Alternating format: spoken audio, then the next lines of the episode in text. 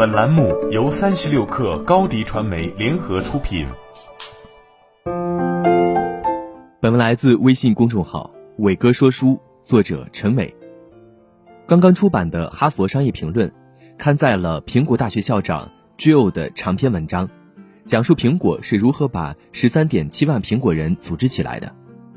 让很多人大跌眼镜的是，苹果公司在组织架构设计上不仅没有运用很多时髦花哨的新理论、新模式，反而是传统的不能再传统的职能式组织架构。所谓职能式组织架构，就是一个总经理或 CEO 领导若干个职能线的领导人，构成顶层架构。只有一把手一个人真正对整个组织的最终绩效负责，几乎所有的员工都在自己的职能部门工作。可能包括销售、生产、研发、采购、财务、人事等等部门。所谓矩阵式组织模式，整个组织互相牵制，同时又互相支持。这种矩阵式模式的出发点，就是既发挥事业部老总的独立负责、驱动增长的积极性，又发挥职能式组织模式专业纵深的优势，希望构建一个平衡的架构，把事业布置和职能式的优势都发挥出来。同时又避免失控和过度追求短期利益和局部最优，提升全局利益最大化。当然，矩阵式组织模式在实际运用中遭遇不少挑战，吐槽最多的就是扯皮和争吵，最后常常变成谁的嗓门和拳头大谁说了算。而苹果竟然还保留着似乎最传统的职能式组织模式，到底为什么？苹果是怎么做到的？一九九七年，乔布斯回归苹果。当时苹果拥有八千名员工，七十亿美金的生意。当时的组织模式是事业部制的，几个事业部总经理掌管着各自的业务。乔布斯觉得这种组织模式不利于内部创新，在回归的第一年的某一天取消了事业部制，把整个公司变成只有一个人负责盈亏的组织模式，也就是传统的职能型组织模式。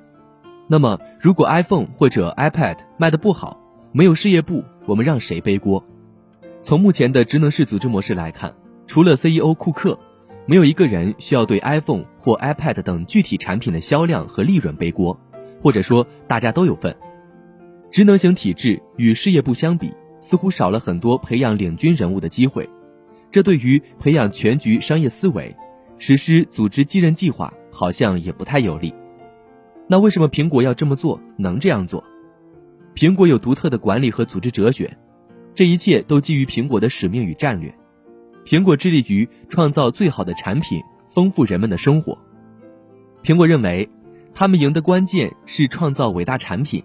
在技术进步日新月异、颠覆创新比比皆是的当下，要想创造伟大产品，苹果必须拥有专业深度，其领导人需要拥有非凡的专业洞见和直觉，才能领导并果断下注、拍板决策。苹果认为。专家而不是掌管全局的总经理，才能做出更加靠谱的技术和专业判断。因此，他们拥有一个鲜明的口号和哲学：专家领导专家。同时，他们也担心，如果保持事业部制，那些事业部总经理们很可能会为了各自事业部的短期财务指标而牺牲产品的卓越性和全局利益。苹果还认为，在考虑如何平衡产品的价值和成本方面。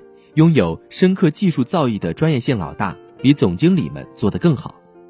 此外，职能型的架构方式比较受到技术人才的青睐，因为集中化之后，他们可以互相学习，向高手学习，也有利于围绕专业进行创新。